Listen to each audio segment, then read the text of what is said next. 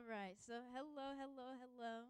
Um, I know that some of you have seen me. I've come here every now and then here to Doral, and I, I have to say, I really do appreciate the community feel that you all have here.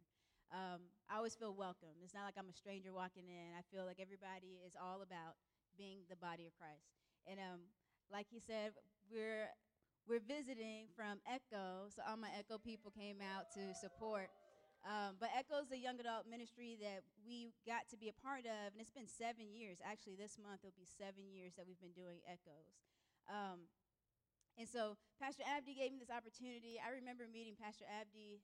Oh, I was in middle school when I first met Pastor Abdi, and I always appreciated how friendly he was. I remember him being at the doors at, at Miami Vineyard, and he was handing out flyers about um, the singles ministry. Um, he was just handing out to everybody. I'm like, I'm really too young to go to this, but okay, you're nice. I'll take the flyer. But he was just so, so kind and so pleasant to be around. Um, and just to be able to have the opportunity to come here today, uh, when Pastor Abdi asked me about it, I'm like, of course, anything for Pastor Abdi. So, uh, so I'll go ahead and get started. I'm not the kind of person that likes to talk for a long time, so we're gonna get right to it. Um, so we're you guys are in this series called Don't Stop Believing, and I was here for part one when Pastor Abdi talked about when you know who you are, then you'll know what to do. And that whole idea of believing who you are and understanding that we are ambassadors for Christ, that we represent Christ. And that, that really stuck with me because as I interacted with my regular day to day things, I realized that I can't represent Anthony, that I'm actually going into spaces and representing Christ. And so, as we continue to unpack what it means to believe, I thought it would be appropriate that we look at Matthew chapter 25. And what we're going to be talking about today is that it's more than enough. That we can keep believing that what God has given us is more than enough. So let's take out our Bibles and let's read Matthew 25, and we'll start with verse 14. Matthew 25, verse 14. And I'm going to read a lot of verses, so just follow along. It says, Again, the kingdom of heaven can be illustrated by the story of a man going on a long trip. He called together his servants and entrusted his money to them while he was gone. He gave five bags of silver to one, and two bags of silver to another, and the one bag of silver to the last, dividing it in proportion to their abilities. Then he left on his trip. The servant who received the five bags of silver began to invest the money and earned five more. The servant with two bags of silver also went to work and earned two more. But the servant who received the one bag of silver dug a hole in the ground and hid the master's money. After a long time, their master returned from his trip and called them to give an account for how they had used his money. The servant to whom he had entrusted the five bags of silver came forward with five bags more and said, Master, you gave me five bags to, of silver to invest, and I've earned five more. The master was full of praise. Well done, my good and faithful servant. You have been faithful in handling this small amount, so now I will give you many more responsibilities. Let's celebrate together. The servant who received the two bags of silver came forward and said, Master, you gave me two bags of silver to invest and have earned two more. The master said, Well done, my good and faithful servant. You have been faithful in handling this small amount, so now I will give you many more responsibilities. Let's celebrate together. Then the servant with the one bag of silver came and said, Master, I knew you were a harsh man, harvesting crops you didn't plant and gathering crops you didn't cultivate. I was afraid I would lose your money, so I hid it in the earth.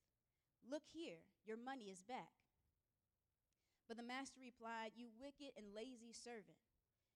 If you knew I harvested crops I didn't plant and gathered crops I didn't cultivate, why didn't you deposit my money in the bank? At least I could have gotten some interest on it. Then he ordered, Take the money from this servant and give it to the one with the 10 bags of silver. And this is the, the verse I really want for us to emphasize. It says, To those who use well what, have been give, what has been given, even more will be given they will have an abundance. But those from who from the, from those who do nothing, even what little they have will be taken away. Now throw this useless servant into the outer darkness where there will be weeping and gnashing of teeth. So let's go ahead and let's pray. God, I thank you. I thank you that your word is alive and active. God, I ask that you would fill this place. Lord, I pray that you would take control and speak through me and do what only you can do. God, speak to our hearts. God, speak to your people. We are hungry for more of you. We ask this in Jesus' name. Amen. All right, so as we look at this at this parable, Jesus is sharing this story um, to his disciples, and this happens right around the time when he's about to be crucified. He's about to be arrested. In the next chapter, chapter 26, he's actually going to be arrested. So in, tw- in this chapter, we see that he's having this conversation with his disciples, and he's telling them about what it looks like. What does the kingdom of heaven look like? And he's, ex- he's explaining to him, actually, about this master going on this long journey. That master is Jesus himself. He's letting them know that there's going to be a long time that you're going to be waiting and you're going to be given something.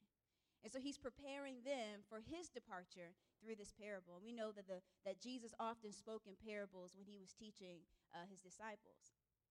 So Jesus describes this master. The master gives gifts, he gives each of the servants talents. And so he gives them a responsibility to use what he has given them. And so, the first thing I want us to recognize in this story, in this parable that Jesus is expressing to his disciples, is that we have all been given a gift and an opportunity. That God has given each of us a gift and an opportunity.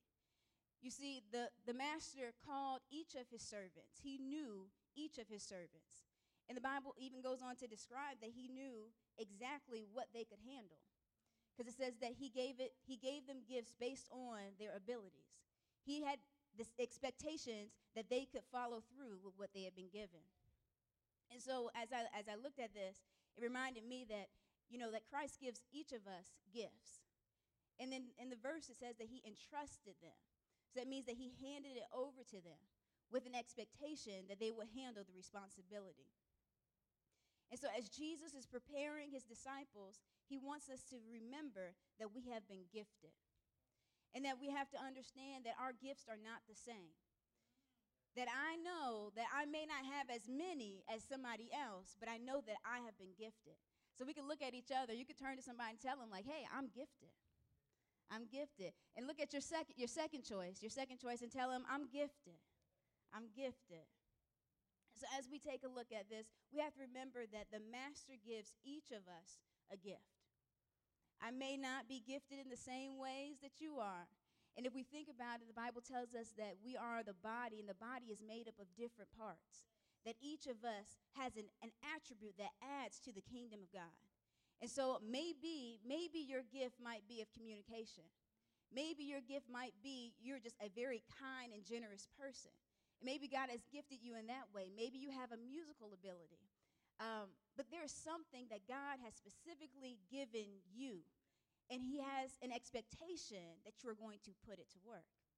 So we see, you know, growing up in my family, uh, there's a lot of siblings. I got a lot of siblings, and sometimes I have to think about how many I have. Um, so I have a lot of sisters. I can't remember how many. I think it's four. Four sisters, and I've got one brother. And I can remember this whole idea of gifting. Um, I, the, the funny thing is that I went to the same high school. I, I went to the same high school as my brother. My brother is a lot older than me. He'd already graduated. And so I remember being in PE. And if anybody knows me, they know like I'm not really all that athletic. I try to be.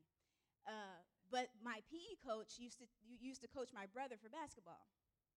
And it was uh, we were playing basketball and somebody gave me the ball and you know i'm just i'm playing i like the idea of playing basketball and she saw me with the basketball and the first thing she said was anthony you want to try out for the team and i was like like that's not I, I i don't play basketball that's not my gifting um, but she thought because we came from the same family we must have the same gift and so it reminded me like okay i had to find out and discover what was i gifted in because just because I'm a part of the same family doesn't mean that I have the same gifts.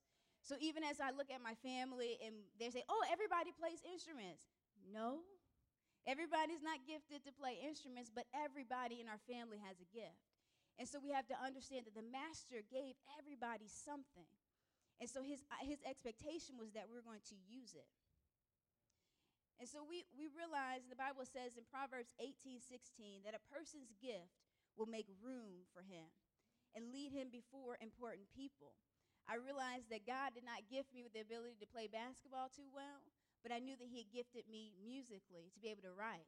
And it was a, it was a gift that I was given very young, and that that gave me opportunities that I did not know as I put it to work will open up doors for my songs to be sung in places that I would never go.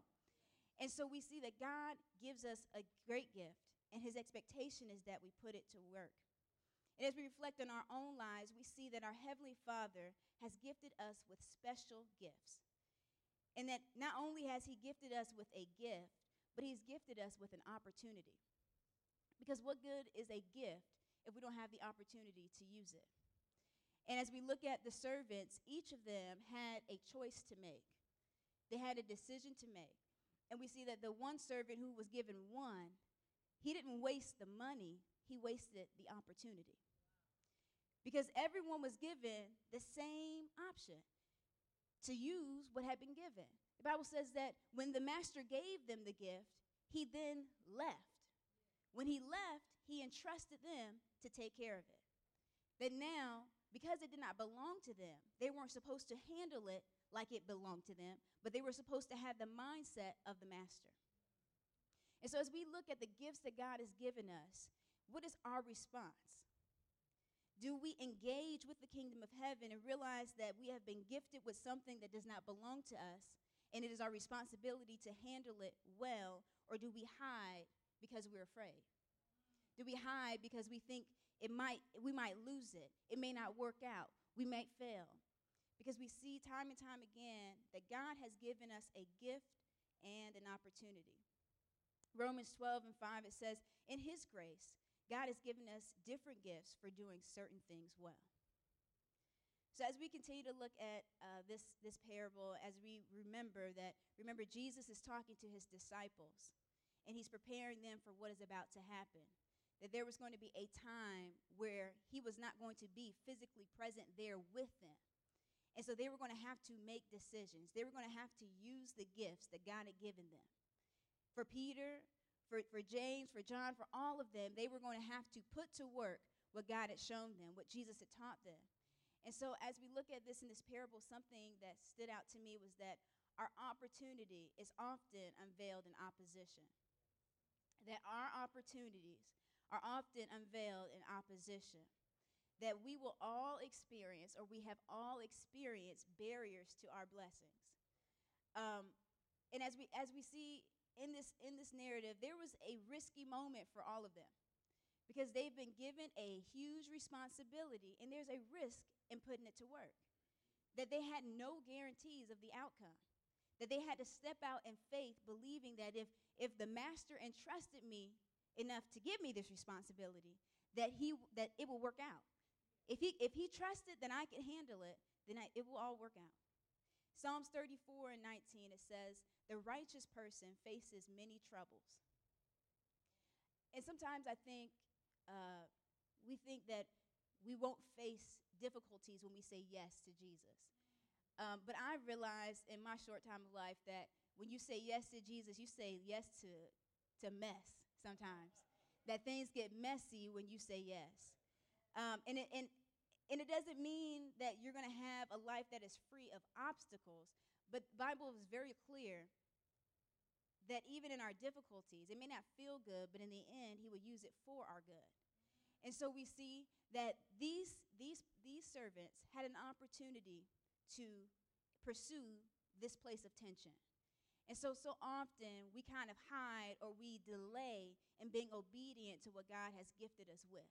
And it's like, okay, I'll just wait. Or I'll make sh- I'll wait until everything is put together. I'll wait till it all starts to make sense. But we see that there's, there was no guarantees. There just had to be a trust and a dependency on God. That we can either bury and hide in fear or we can step out in faith.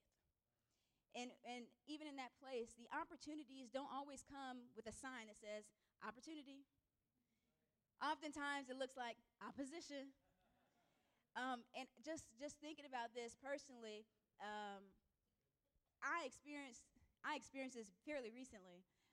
When Pastor Abdi uh, texts me. He, he's like, he texts me about speaking. I didn't sh- share this with anybody, but um, he texted me about speaking the night before. I had been praying, and I said, I said, God, and I just, I started. How do I explain this? I started a practice recently of praying at night, like intentionally praying at night. You know, you pray in the morning, it's wonderful, but I'm like, okay, God, I want to close my day with you. So I would set aside time to pray at night. And I just started putting this into practice, and I was I was praying, and asked God. I said, Lord, whatever door, and I don't even, and it, it's kind of crazy because I would never pray this, because you know, in my mind, it's like if you pray for patience, then God takes you through like all the stuff that you need patience for. So I was like, Lord, whatever door you open for me next, I'll be obedient and just walk in it. And then I went to sleep. The next morning at 11 in the morning, Pastor Abdi says, Hey, it's Nay, would you like to speak? And I was like, What? What? This was not like, I need a little bit of time in between there. And first, the first thing I said to Pastor Abdi, I was like, Oh, let me check my schedule. And then as soon as I sent it, I felt so convicted because I was like, okay, delayed obedience is still disobedience. So let me be obedient right now and not wait. So then I just responded, I'm like, okay, October 6th. That sounds great. Because he gave me two days. I'm like, ah, I'll take the first one because I just want to be extra obedient. I don't know. Um, so I, I said yes. I said yes. And as I moved closer and closer to the date when I was supposed to speak, moving closer to today, things started getting so crazy like random like mess just mess opposition for this um, that was preventing this opportunity. And so as i continued to prepare and i would sit down i had crazy stuff happening at my job. I had uh, my graduate studies that it was everything was due at the same time. Um, and just just crazy things. Like it might be silly to you but it was bothering me you know, I ordered Postmates and didn't come in three times. Nothing, like I couldn't get anything to eat. I'm mad, I'm angry. And I'm like, God, like it started making me second guess my yes. It started making me feel like, is this really what you want me to do? Like maybe this is just not the right time. Maybe I should have waited. But I, I immediately I remembered that oftentimes in those places of opposition, there's an opportunity. And so, as this one servant had a decision to make, do I hide it? Do I just hold on to it? Or do I put it to work? We have to realize that even in those places, in those places of tension, that, that there's still an opportunity for us to grow. There's still an opportunity for us to deepen in our walk with God. There's still an opportunity for us to see the hand of God on our lives. And in John 16 33, it says, Here on earth, you will have many trials and many sorrows. That's our oppositions.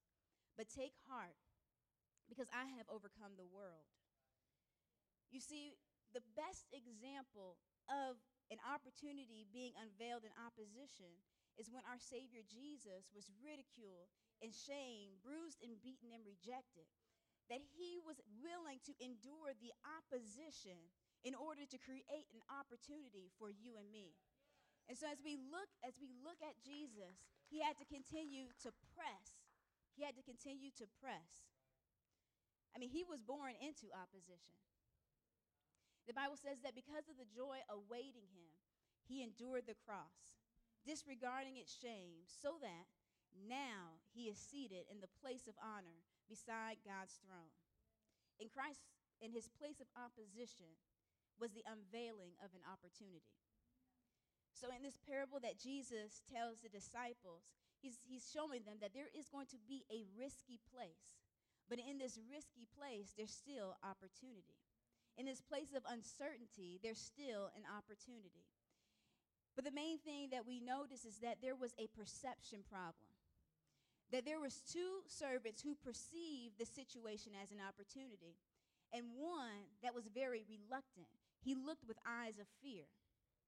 And we see that when we look past the opposition, we can perceive the opportunity.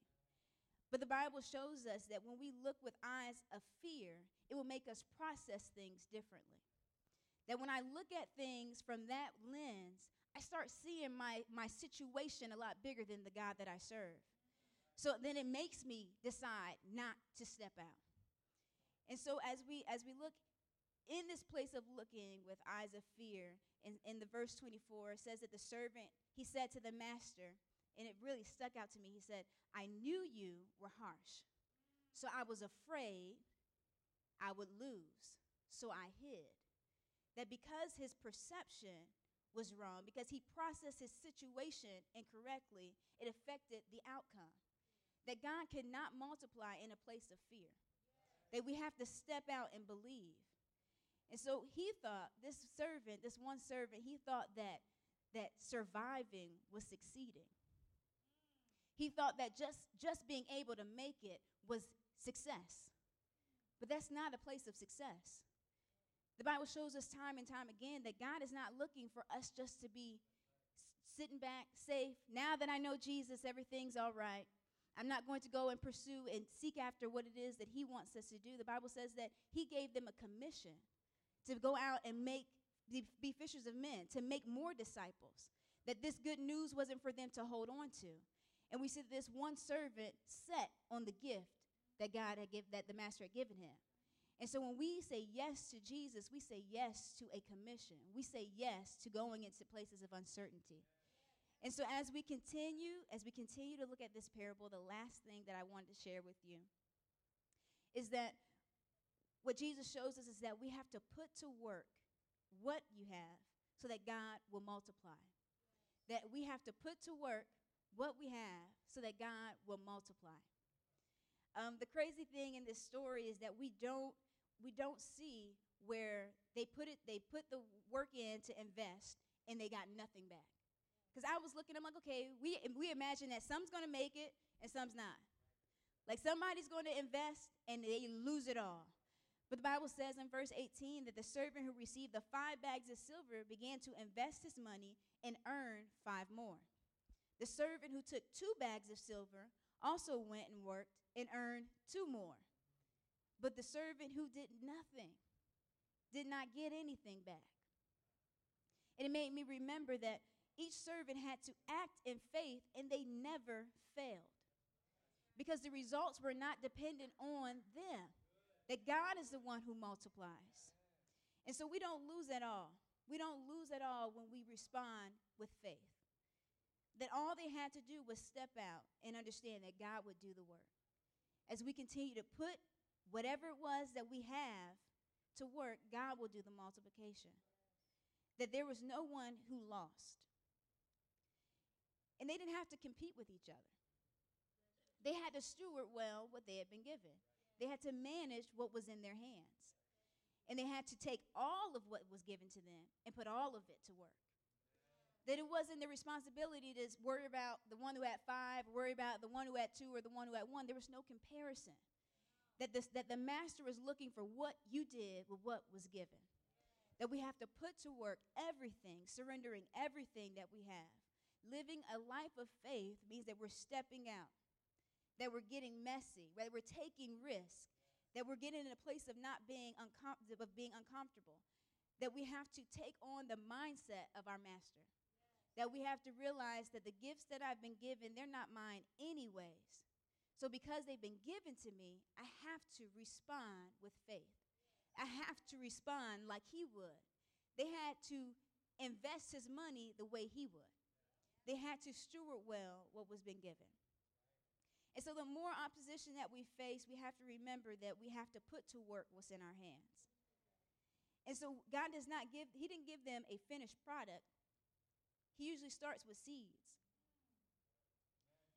That our God is a God of process. That it's not about us having it perfect, but He wants to walk alongside us through it. Because the Bible says that when He gave them, when He gave them, um, when He came to ask them, and they doubled what He had given, that that he said, Now I'm going to give you more responsibility. So he was showing that I'm walking with you, that this is not done. There's still more work to do, that I'm going to continue to walk alongside you. And in Matthew 25 and 29, it says that they had to use well. That means they had to put it to work. It reminds me um, of, two, of two heroes of the faith, Moses and Abraham, uh, where they were, they were given finished products. They didn't have it all together, but they had to put to work what God had given them.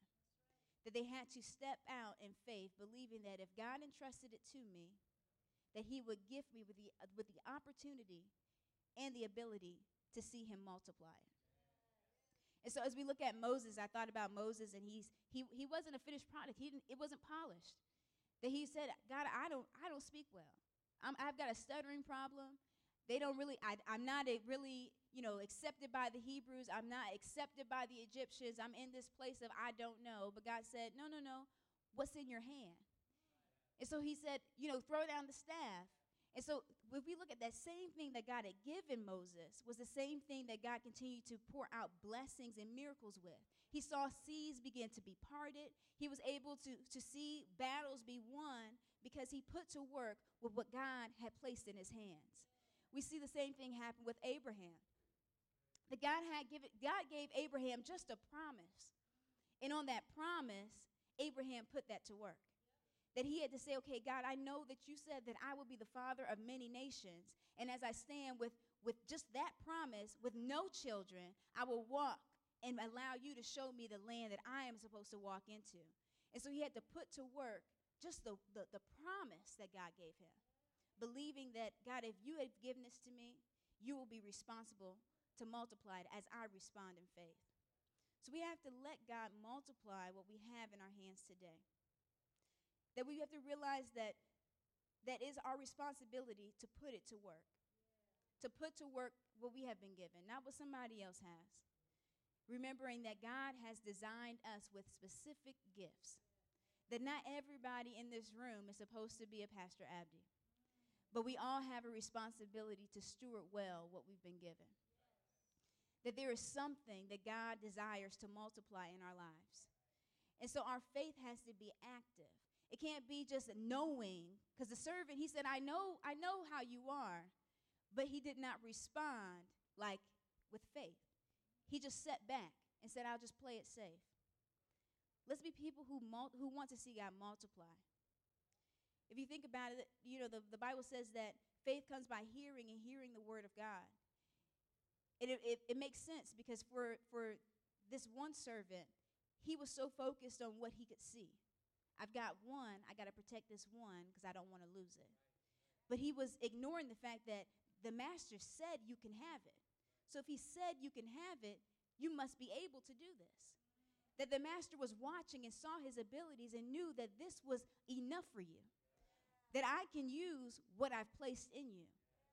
And so as we put to work with what God has given us, God will multiply, but fear will never lead to increase that hiding does not work. The Bible says in Hebrews 11 and 6, it says, It is, it is impossible to please God without faith. Anyone who wants to come to him must believe that God exists and that he rewards those who sincerely seek him. That God will not fail. That we have to respond with faith, remembering that God doesn't need us to protect his reputation.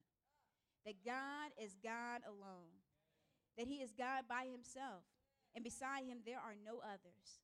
That we have to believe that there is nothing that he can't do. We have to believe that what he has given us is enough. So today, let us be people that believe that we've been given a gift and an opportunity.